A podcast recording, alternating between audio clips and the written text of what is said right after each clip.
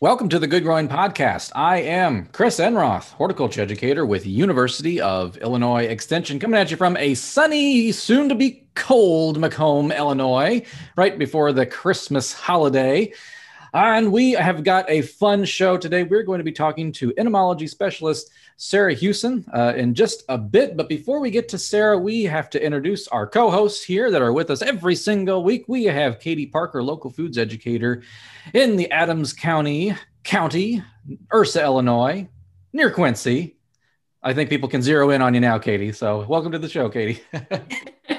You're giving away my location, Chris. I know. Her address is. Uh, oh. kidding, kidding. You can send me freebies. yes. Christmas presents.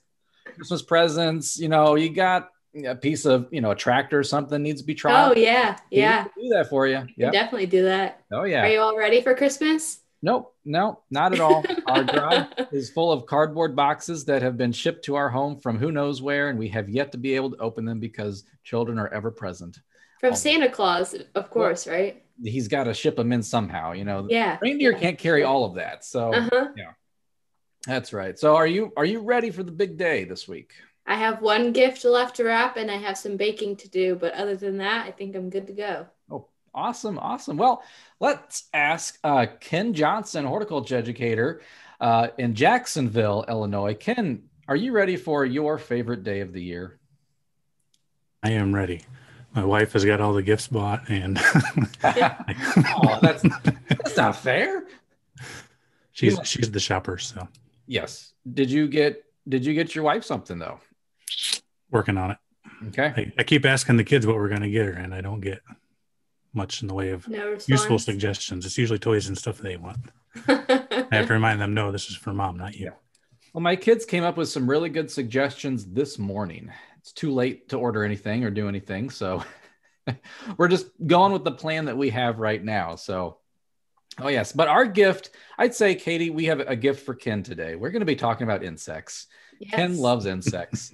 um, so he is a big fan. We're going to be talking about those that you might be finding in your pantry. We're doing a lot of cooking uh, this year in 2020, and especially now around the holidays. So we might be running into some of these things that we're going to talk about today that tend to invade our pantry areas where we store our food and such.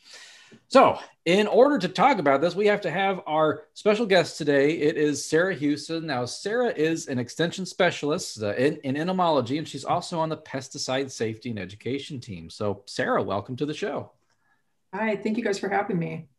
Well, we are happy that you are here to, to help us get into this whole pantry pest thing. But um, I'm curious though, have, have are you ready for the holidays coming up, or you know, do, do you have any celebrations, anything planned in 2020, the year that was? Oh my gosh, not this year actually. We're staying home. Yep. Yep. That's that's how a lot of us are spending our holiday.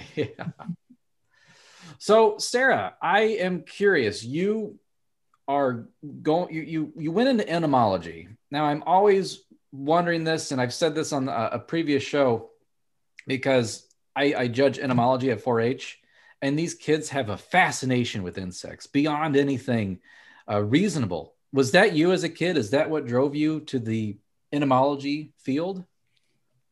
Gosh, I don't. You know, I don't know that I was like too zeroed in on insects in particular as a kid. Like I, I definitely did have an interest in insects, but I've always been kind of broadly interested in animals. Um, so I knew I was going to go into some kind of field related to studying animals. Um, but in undergrad, uh, one of the things that was really cool was I got into these invertebrate zoology classes. And that's kind of where I don't know. I, I just really found those invertebrate species so much more interesting than some of the other things that we were looking at.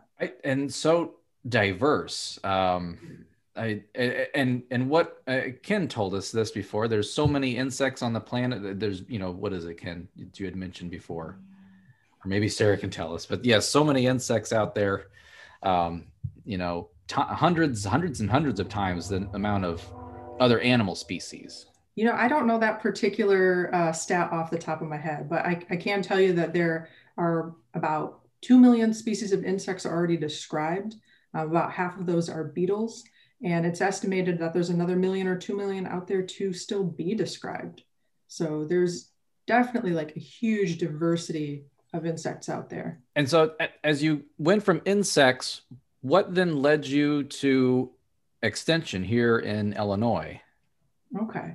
So um, for my graduate studies, I worked on Western corn rootworm beetle, which is one of the most economically important insects on the planet. And as I'm working on that, we were kind of working on um, insect resistant management um, plans and trying to determine, you know, if the resistance management plans that we have in place right now are really effective for this particular species based on its biology.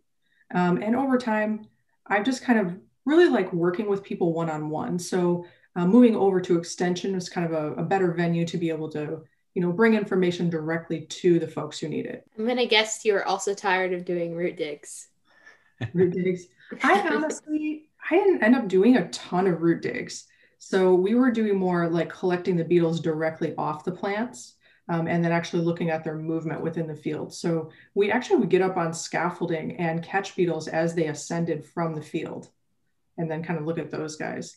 Um, or we would look at their gut content to see where they were feeding in the field relative to where we found them. Um, but we did we did work with other um, folks like Nick Tinsley and Ron Estes who um, were previously with U of I, and we did do root digs with them and root evaluation. That's pretty intense. yeah, it's not much fun, no. especially in mid July. Yeah, it's always the hottest time of year. It sounds like you're either down on the ground digging or up on a scaffold in the middle of a cornfield. That sounds, neither of those sound too appealing. yeah, definitely the root digs are rough. Um, it's hottest time of year, um, and you are just covered in mud, hauling these huge corn roots and, and the entire root ball out of the field. Um, so that's that's pretty intense. And then our scaffolding were about um, was about 30 feet high. So that was uh, challenging a little bit different way. yeah. Oh, definitely. So, Sarah, from you know investigating corn rootworm, wanting to work more one-on-one with people, you are now on the pesticide safety education team here. Um, uh, it's part of extension. Things are different though this year. Um, so, you know. Yeah. Tell us a little bit about what the team does and how are we adapting what is being done uh, coming up for the the upcoming pesticide testing and training year? Okay, so so typically the pesticide safety education program, um, we are our team of five experts and our coordinator, and what we'll do is actually um, visit all different cities around Illinois. We'll hold training clinics and folks can come and we help them prep for their exams. So everybody who's applying pesticides, either commercially or private, need to be licensed to do that and make sure that folks are doing that in a safe and effective way, safe for the folks who are handling the pesticides, um, but also the environment and anybody who might come in contact with that. So what we're doing this year is because we can't have these large group meetings and, and our, our in-person trainings would house normally like 200 to 400 people per clinic. So um, large, large groups of people. So, what we're doing this year to um, make sure that everybody has the opportunity to go to training, but not be crammed in a room full of people given the coronavirus, is we're actually move those trainings online. So, for anybody who still needs to do their training, um, anybody who's planning on doing a training in the future, maybe they're getting you know licensed for the first time, they can actually go to our website and that will take them to Moodle where they can sign up for an online training. We can and, leave a link to the PSEP website in the show notes uh, below. So yeah, that a brave new world of uh, pesticide education. Um, I, I, I might miss getting together with the PSEP team. You know, in the coming months. Usually we would have these like huge halls full of farmers and uh, you know uh, landscapers, uh, all all kinds of people from whoever needs to spray a pesticide hundreds of people, and you know it would be a lot of fun just you know seeing seeing the PSEP team. So uh, we will miss that, but we're we're happy that you did all of that work getting that trainings put online. That must have been a lot of work getting them into Moodle. Oh my goodness. Oh my gosh, yeah, it's it's been an incredible amount of work. Um, you know, you would think you would just kind of like hit record and then give the presentation as you normally would, but um, it just doesn't work out that way. You know, you want to make sure that everything um, is articulated really well, sounds nice and crisp, goes through the whole editing program, program and things like that. Um, so it does take a long time. We're actually still um, creating trainings. So we actually have them rolling out on a schedule. So um, like our general standards and private trainings are already out, field crops are already out, rights of way is already out. Um, but in the next coming months, we're going to have turf and ornamental coming out, um, aquatics, and eventually, I think in February, we're planning on, on releasing mosquito. So mm-hmm. we're going to have a lot of topics covered online this year. And also, before we we started the show, you had mentioned a, a conference. I think it bears re- repeating. I, I live in a home formerly occupied by a structural pest known as a termite, but Purdue is offering a structural pest conference coming up. Uh, tell us more about that. Yeah, so the Purdue um, Pest Management Conference is coming up. It's in January, and that one is going to be mostly geared toward um, pest control specialists and pest control technicians uh, where they can actually go and learn about different types of control methods, learn about the biology of different types of pests they may control, and they can also earn CEUs and things like that to maintain their license.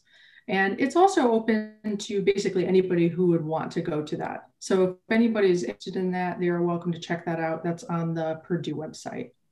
Perfect. And we will link to that as well. But speaking of pests, Sarah, we got to get into the topic of the day pantry pests. Now, I think we've all heard the statistics of, you know, oh, you're eating, you know, so many grasshoppers with every bar of chocolate that you you eat. You know, so it's it's like uh, are insects really in all of this food? You know, should we just expect or assume the things we have in our pantry are full of insect parts? That's a good question, Chris. So um, I would say maybe don't expect that they're full of insect parts um, but it is certainly something that can happen. So the FDA actually releases certain limits on the amount of insect material that can be in certain types of foods. So if you think of something like peanut butter, where everything is you know very cooked and processed, um, that's something that, that could potentially have something in it. There are limits for that.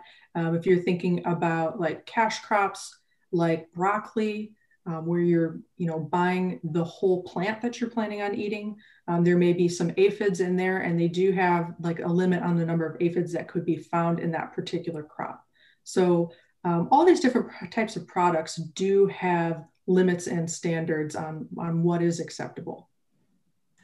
And i'll just add they they can be delicious. I had Brussels sprouts the other night, and I cut off the the basal end, the, the part that connects to the stem, and I cut it off, and there's there's a little worm, or caterpillar, probably bore, bored into it. I'm like, uh oh, take it out, put it aside. Next one, same thing, same thing. We still ate the Brussels sprouts, but I'm the only one who knew what was inside of them. So nobody said anything, and they're still delicious. So yeah, they're not going to hurt you. I don't. Well, hopefully not. But yeah, I think things like that probably wouldn't. And and I think it's you know it's important to remember too that you know these these are agricultural products. They, they are grown outdoor as and they are grown outdoors and having insects is just part of life and part of sharing our world with those animals. Nobody knew until now that they were in there. Um, before our next question um, i did look up the insects because it was going to bother me um, that I didn't know this off the top of my head. That's why I love um, Ken. so, for, so for what, from what I found, there are 1.4 billion insects for every human on Earth. So that comes out to something like 10 quintillion insects on Earth. So, wow. little Jeopardy information there for you. Sounds like a sustainable food system. Exactly. All right. So, um, so one thing we tend to get calls about quite a bit, um, really any time of the year, but especially now this time of year when people are doing lots of cooking are about moths um, in their in their flour or, or what have you. Um, so any ideas as to what those are and how would we go about controlling those? Yeah, so the, the two main moths that you hear about are Indian meal moth and meal moth. And I'd say, you know, we could probably just stick to talking about Indian meal moth because it's the most common. And this is an insect that the, the larvae can actually feed on different types of grains and stored product. So something like flour or even, you know, small grains like rice. These things can get into pasta, they can get into pet foods, um, in particular things like dog food or even, you know, seeds that you would keep for like a hamster or a bird. um, those can be attractive sites for those types of insects. I'll say we bought some bird seed last year and let it sit for a while and opened it back up and there's all kinds of moths and caterpillars and all kinds of fun stuff in there. Yeah, that's one of the that's one of the main places you see that. And I, I think a lot of folks are, are thinking about the different types of products they buy at the grocery store. Um, but I, I do tend to see them more in pet supplies and pet foods. Sorry. Is there anything that we can do to like prevent that? Yeah, there are a number of different things that you can do if you do find them or just to avoid them. So if you are just trying to avoid those types of insects, um, the best thing you can do is try to inspect the products really well before you get home, especially if you're buying from um, some some type of bulk bin. Those are places where you can have those creatures get into. And one of the really, really good ways to prevent things from moving around in your pantry um, is to make sure you store all of those things in airtight containers. So whether that be like a mason jar or some kind of Tupperware, um, that is the best way to limit the motion or the movement of those animals. So that's going to prevent them from moving, you know, from one product into another, that type of thing. Um, some other things that work really well, and I tend to do this with um, animal feeds, is to actually keep them in the fridge, because even though they're they're in that tight container, if you keep them in the fridge, if you do have some type of insect in there, that will actually slow their development as well. I, I was thinking like storing grains and cereals and stuff in containers that must be a generational thing because my grandma would do that i mean you go to the grocery store and she would come home and she'd take all the spaghetti noodles put it in a her her glass jars and and so i'm, I'm guessing our food supply system has been doing a better job at keeping these out because that's never something i necessarily thought about um, when i went to the grocery store but my grandma definitely you know, stored everything in airtight containers. Yeah, I think that's true because I think now, you know, you go to these big, you know, food processing facilities and there's a lot of pest control going on in types in those types of facilities. Um, a lot of times when you buy grains and things like that, they might come in a cardboard box, but inside that cardboard box, they're sealed inside a plastic container or a plastic bag. So that's another thing that can help kind of prevent the movement of those types of moths. But I think, you know, even a couple decades ago, you know, you could find things more readily in bulk bins at different types of shops. So mm. that would be a little bit higher risk for those types of pests because, you know, those bins are open and closed a lot. What about maggot looking things in our flour? What do you think these are? So that could be a number of different things. Um, the first type of things that come to mind for me would be um, like red flour beetle, confused flour beetle, maybe your granary weevil, something like that. So they're not they're not true maggots because they're not they don't come from a fly, um, but these are beetle larvae and they can be kind of small and long and tan and have that look about them. So with these ones, um, the best way to you know prevent them or to get rid of them if you have them is, is the same as with the Indian meal moth. So you want to try to prevent them by keeping things in you know their own type of container uh, prevent them spread to different locations. But if you do have an infestation of those types of things, uh, the best thing you can do is actually start to inspect some of the different products that you have in your pantry and try to identify which one is kind of the source where it's coming from and then get rid of that. And when you get rid of it, you can do that a number of different ways. You could just, you know, package that up and throw that in an outdoor trash can. Um, you could put it in the freezer, or in some cases, you can even heat things um, to a temperature where those larvae can't survive. So maybe bake them at like 130, 150, and that's a good way to kill them. And if you can't kill them, it'll just add a little extra crunch to your cookies or something. Is this white chocolate in your cookies, Grandma? oh yeah, M&Ms. Extra protein. so is that why we sift flour? Is to sift out all of the the bugs? Is that from an old timey thing? That's a good question. I I don't think that we do that specifically to sift out the insects, um, but you could use it for that. I think the, the main reason that we sift them out is just to make sure there aren't any clumps in the flour when you're baking. That makes sense. Yeah.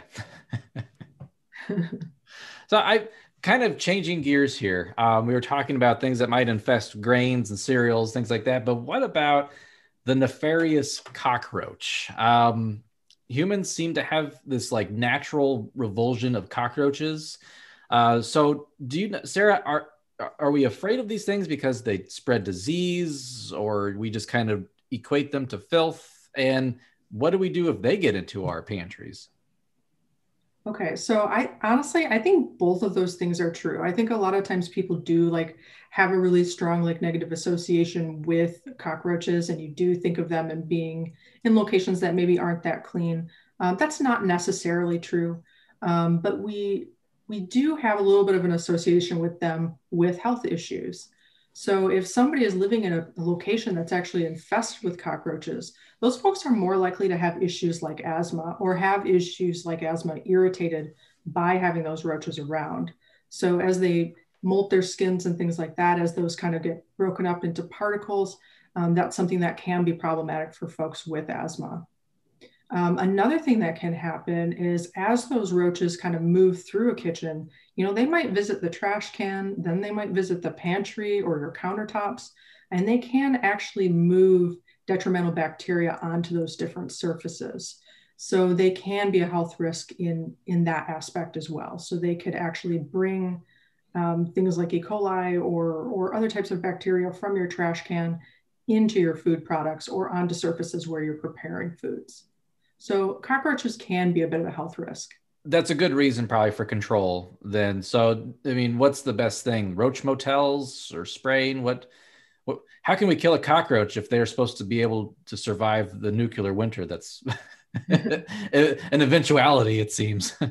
That's a good question. So, um, with cockroaches, I, I would generally, you know, suggest just calling a professional to help with the cockroaches, um, because in some cases, you know, if you buy some over-the-counter products, some populations of roaches are, are already resistant to some of the materials that are in those um, in those different products. But also sometimes it can be hard to actually get the product to the location where the roaches are living.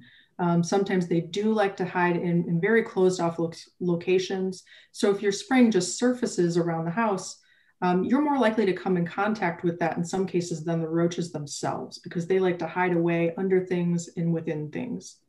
Um, some of the places where roaches really like to hide are actually in electronics. So you have some different types of devices that are like on all the time, and they'll like to wedge inside there because it's kind of like a nice warm place to hide. Um, they like to get in, you know, the backs of refrigerators near the motors. They like to get in the backs of like washers and dryers by the motors, and, and those are places where they do like to hang out.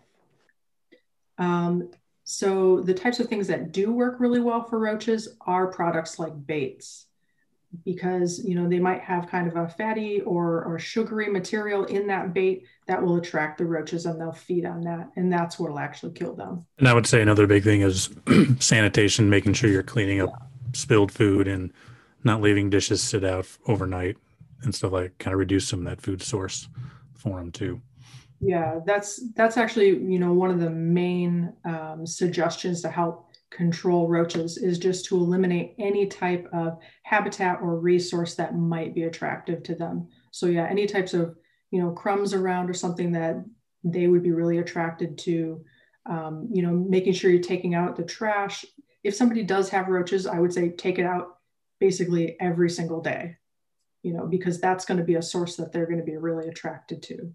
Um, you also tend to find them in locations where you have water sources because our homes are actually like deserts for insects. So when you do find them, they do tend to be near water sources because they're so scarce in our homes. And I'll say having hissing cockroaches is always fun when your kids tell people that your house is full of cockroaches. and usually they have to qualify that with their pets. They were supposed to be there. and then another thing we commonly see in, in houses, especially come spring, um, are tiny little ants and stuff that start showing up. Um, a lot of times they're getting into pantries and you see them run around on counters and stuff. Um, so, what are some ways we can keep them kind of under control out of the house and stuff? Okay, so usually the type of ant that you see are the odorous house ants, and those are going to be those really small guys that come in. Um, some of the best ways to control the odorous house ants are to actually follow them back and try to find the location where they're coming into the house and then kind of seal that gap. And you can do that with caulk or plaster, those types of things. Uh, in some cases, if they're really persistent, they'll they'll move to another location. And I've actually had them chew back through caulk um, to get back into the house before. So they can be super, super persistent. Um, this is another one where, you know, removing food sources is really going to help reduce the ants. It's going to make the area less attractive for them. So they're going to be interested in locations like your pantry, uh, but they might also be interested in even like drips on the tile and things like that. Um, if they find like a starchy food source or a sugary food source, those are going to be really attractive to them. Um, your pet food is another one that's going to be really attractive to them. Um, so for that one, I would say maybe just move that pet food to a completely different location away from where you're seeing those ants. And that's going to help reduce um, their interest in coming into your house. Um, but with ants, sometimes they'll just keep, you know, moving to another location, moving to another location, moving to another location. So in some cases, it's going to help you out to provide a little bait for them.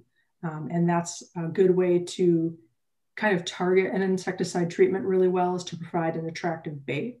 Now, with your odorous house ants, um, they're going to be attracted to sweet and starchy baits. Um, but there are other types of ants out there that will be attracted to more kind of greasy, fatty baits. So if you're looking for something like that, um, those are kind of characteristics of those treatments that you might want to tailor to your specific ant species. And if you don't know, you know, what type of ant you have in the house, you can also collect a few and then send them to your local extension person. Um, that's something that if you send them to me, I can ID that ant to you uh, for you and help you figure out which one you've got. Oh yeah, I love looking at ants under a microscope to see uh, their uh, their let's see their segments. Some of them have I don't know the proper terms. I'll just call it the hump. Some don't have the hump. Some the have nodes. hairy hair. Oh, thank you, Ken. Some have the hairs on the back. So, and then there's been times where I've I've smashed them. I they smell like is it citronella? That's a citronella ant. Yeah. So ants are kind of fun to identify. I think. Yeah, they actually, some of the ants actually have really cool structures on their bodies. Um, so some of them, they'll have this kind of like slender waist area and they might have like a little projection kind of sticking up from that. And that's one good way to identify them. Some of them have maybe two little projections sticking up like little spines. Some of them have a single one. Some of them don't have one at all. Um, and that, that structure, the pedicle is something that, that can be really, really good characteristic for ID. And I think, um, you know, folks maybe think maybe, oh, we have like five or six species of ants in the area. No big deal. We can ID those really easily. But we actually have a lot of different species of ants in Illinois. So I think sometimes folks can be a little bit surprised to find out that there are more than, you know, your odorous house ant, your carpenter ant, your pavement ant. There are a lot of different species out there. And that's when when I always call Sarah, help me. I don't know what this is. Well, uh, Sarah, speaking of, of questions and bringing things in the office, we are also a question and answer show. So we do have some questions that have come in uh, from around the state or our area and social media. So if you don't mind helping us answer some of these. Yeah. Excellent. Well, Ken, why don't you kick us off with our first question? All right. This first one comes from Adams County. Um, and they have had small brownish tan moths flying around their home for about a week. Uh, then they looked at a package of paper towels that they've they just got from the store, and the moths were inside the plastic wrapping. Um, so they're thinking that they must have come from the paper towels. How do they get rid of these moths flying everywhere? Um, can they use the paper towels? And it looks like there are cocoons in the paper towel roll. Okay, so um, I would say that does sound like something like Indian meal moth or meal moth. And um, you probably can use the paper towels, but if you keep the paper towels around, you're going to continue to have those moths come out. So I would say maybe um, get rid of them, or if you don't want to get rid of them, you want to be able to use them because you don't want to waste them. Um, maybe move them to maybe a garage location where you can use them for um, something something outdoors, so those moths aren't in the house. Now um, with these moths, uh, what they're going to do is the, the larvae and the eggs are going to be in some kind of stored product. Um, but when those larvae are ready to pupate, they're actually going to climb out of that product and move on to something else. And they're going to build little cocoons where they're going to pupate. So it might be that you just have some cocoons and some adults emerging from those on the paper towels. Um, and they, if if you've just gotten them from the store and you find those cocoons on them, that might be what's going on. Maybe those pupae were from the store, um, but it might be worth looking around at the products in that area to make sure that there aren't some larvae in some other products near where those were stored. I've seen pheromone traps for these things. Is that something people could buy to to control, or is it more of a monitoring thing? Um, I have heard that people do have some success with the pheromone traps. Typically, um, what, what, that's used for is for monitoring your population. So if you're not sure, you think maybe, oh, I think I saw a moth, I'm not so sure I saw a moth.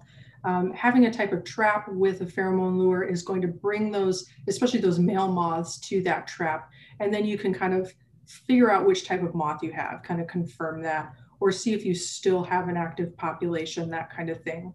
Um, if you have a very small population, it's something that might work in reducing that population, but typically trapping um, is just to monitor populations. I would say the most effective way to get rid of Indian meal moth is to just find the source of whatever they're coming off and remove that.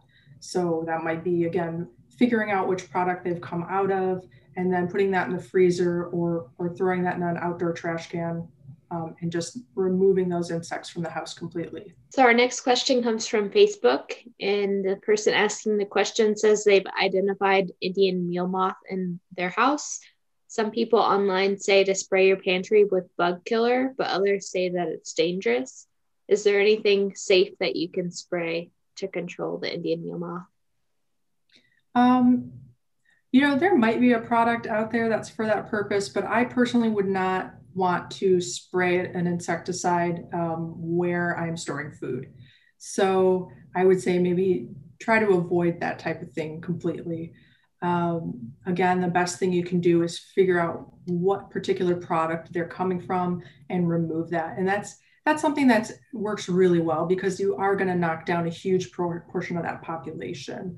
And, and in doing that and putting all of the products into you know closed containers, that's going to prevent those moths from moving into new products as well. Yeah, you probably have a hard time finding something labeled to spray.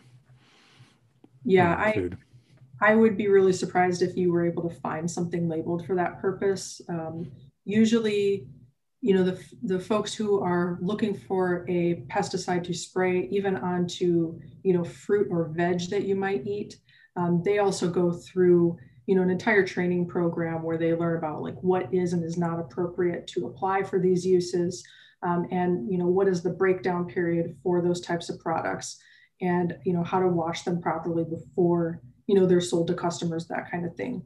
So yeah I, I would not recommend you know spraying a pesticide in a location where you're going to be in physical contact with it or consuming it. Are desiccants sometimes used to control like pantry pest? I feel like I've, I've heard about people using desiccants to help control pantry pests, but I think um, overall, just yeah, removing that source is going to be the best thing you can do um, for different types of pantry pests, and actually also for different types of wood boring insects um, additional moisture is going to make those products more accessible to them. They're going to be able to consume them more readily. So desiccants can help in, in um, I guess, slowing that life cycle a little bit and making that food a little bit less attractive to them. But um, you know, yeah, the best thing to do is just to to completely get them out of the system and get rid of them. Usually when I get pantry pest questions, you know, just kind of tell people you can spray everything you want, but until you get rid of that source, you're just going to have to keep doing it until you get rid of it. Yeah, and I know um, I've read some articles too where they talked about in different types of food production plants and stuff. They they had applied different types of pesticides for Indian meal moth, and they found that they actually evolved resistance pretty quickly. Um, so it's it's not a good uh, long term option for these insects. All right. Our next question comes from Warren County. Um, there is a dead tree stump in this person's yard and it is infested with carpenter ants. Um, I don't. They don't want them coming into their home. So what can they spray on the tree stump to get rid of them? Okay, I would say for carpenter ants, um, you might not want to spray something on the log to treat the carpenter ants. Um, they're actually going to be nesting within that log, so they might not be coming in contact with a spray application very readily. Um, so for carpenter ants, you might want to try baiting, uh, or you might want to try, you know, contacting a pest control company who is usually dealing with outdoor applications like that. Um, in some cases, they do have some products that can penetrate the wood a little bit better um, that are not going to be something that a homeowner is going to get a hold of um, at like a grocery store or something like that. Um, the other thing that I think is worth pointing out with your carpenter ants is you know, if that if that stump is kind of far away from the house, you might not have to worry about them making their way to the house. So it might be something where you can just kind of let them do their thing out there and not have to worry about that. Um, the carpenter ants, they don't eat the log itself. Um, they just, you know, house their young in the house basically, and they, they nest, um, in, sorry, in the house, in the log um, or in the stump. And what they're actually going to do is be feeding on other types of insects or sweet and starchy products. Um, they actually will farm aphids and consume their droppings, honeydew, which is basically sugar water. So um, they are something that can live in the landscape and not necessarily be problematic. And they're also going to play a good role in helping to break down that stump. So they are good decomposers as well. Our next question comes from McDonough County.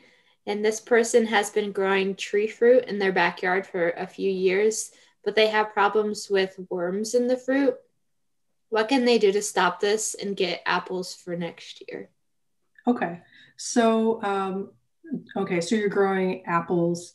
Um, for apples, if you're getting worms inside your apples, that's probably codling moth or oriental fruit moth. And those are the two most common worms that you can find in apples. Now, with these guys, um, some of the best treatments could be, you know, spray applications at the exact right timing on the surface of the apples. Um, but one of the things that works really, really well is mate disruption.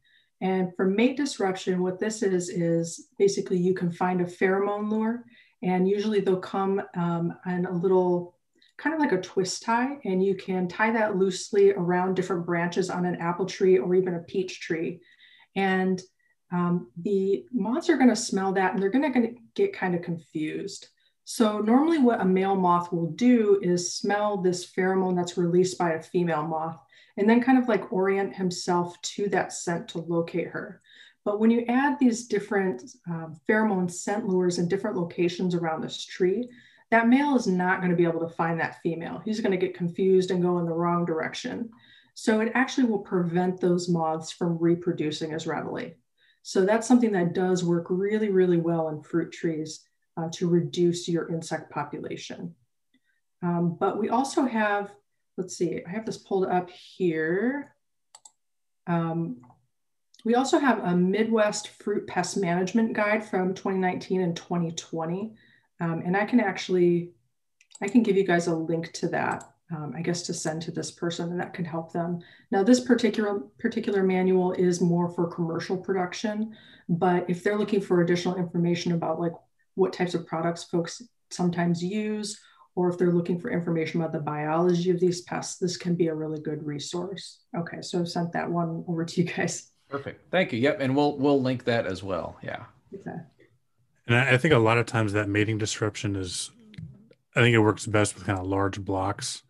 Yeah. Um, I think if you have one or two fruit trees, it's a little less um, effective a lot of times. And I think when when you're wanting to spray for those, it's usually um, petal fall is when they'll be out starting to lay eggs on the by the the developing fruit. So petal fall, that first cover spray, are going to be the most important sprays. Um, and some of the stuff you can use, like the multi-purpose fruit sprays, which a lot of homeowners are going to use, um, are, going to be fairly effective with that. And and making sure you're keeping up with those cover sprays throughout the year because we can't have multiple generations um, and making sure you're doing those cover sprays every 10 to 14 days, whatever the label spray, um, says, um, should do a pretty good job of of keeping those um, codling moths and stuff under control. And then our last question um, is from everywhere. So this is one that kind of will frequently pop up from time to time. Um, so they have small brown um, bugs um, coming near the edge of their kitchen cabinet um, near the floor, and they just discovered a Rid-X box in the basement that these seem to be coming from. What are these little insects and what can they do to get rid of them? Okay, so your Rid-X is going to be another one of these kind of starchy type products. And you can actually have a number of different types of little brown beetles and that type of thing that could be living in that product. So um, for this one, I would say that maybe one of the better things you can do is store that type of product, you know, outdoors, maybe in the shed or in a garage and not necessarily in the house. And I think that this is, um, you know, something we were discussing earlier is kind of a perennial problem with the Rid-X products is that folks find that they have insects coming out of this. And um, so for the folks with the septic tank, this is not necessarily a product you can do without. So it might be best to find a good way to store these, maybe in a completely sealed container or store them yeah, in a shed or garage if possible, you know, to keep from bringing those insects indoors. Or only buy it when you need it. Don't stockpile it. Well, that was a lot of great information. Sarah, thank you so much for helping us answer those questions that have come in and for your time today to talk about pantry pests. And now I I feel like uh, I, I feel like we're in good shape in my house, but I might need to investigate some more things. I might have seen a moth flitting around there, and it's kind of cold out for moths to be coming in from outside. So, thank you so much, Sarah. Yeah, thank you guys for having me. And, feel free to send any additional questions if you guys have it, or or send insects to me for ID because um, I do do insect ID for the public um, and for different extension branches as well. Excellent. Yes. And uh, a huge resource here for us uh, uh, in Illinois uh, to have Sarah with us, and an entomologist. Oh my gosh, it's so fun to, to see entomology. Uh, it seems like um, there, because people always want to know about the bugs. There's always the bug questions that just seems to come in. And I'm a landscaper. Gosh darn it. I, I don't know much about the bugs other than that, to keep them off of you, you know, spray a little DEET on yourself. So, so, well, thank you again, Sarah. We really do appreciate your time today. Uh, the Good Growing Podcast is produced by Wendy Ferguson and edited by me, Chris Enroth. A special thanks goes out to Ken and Katie for being with us this week. Once again, the last episode, the 50th episode of 2020. Can you believe it's been 50? Number five zero we're crazy when we started this in March, I think. So, Ken, Katie, thank you for being here. Thank you, you guys. It's always great to be here. And thank you, Sarah, for joining us today. Yes, thank you, Sarah. Thank you, as always, Chris and Katie. Let's do this again next year. Oh, and we shall do this again next year. We are going to be talking with a farmer. This is an Ask a Farmer segment. Uh, it's Matt Dusterhouse, and he is a, a corn bean farmer uh, here in central Illinois, and he is going to He's going to tell us all about being a farmer. So if you have questions for a farmer, we're going to ask a farmer next year, 2021, on the Good Growing Podcast. Folks, thanks for doing what you do best, and that is listening, or if you're watching us on YouTube, watching. And as always, keep on growing.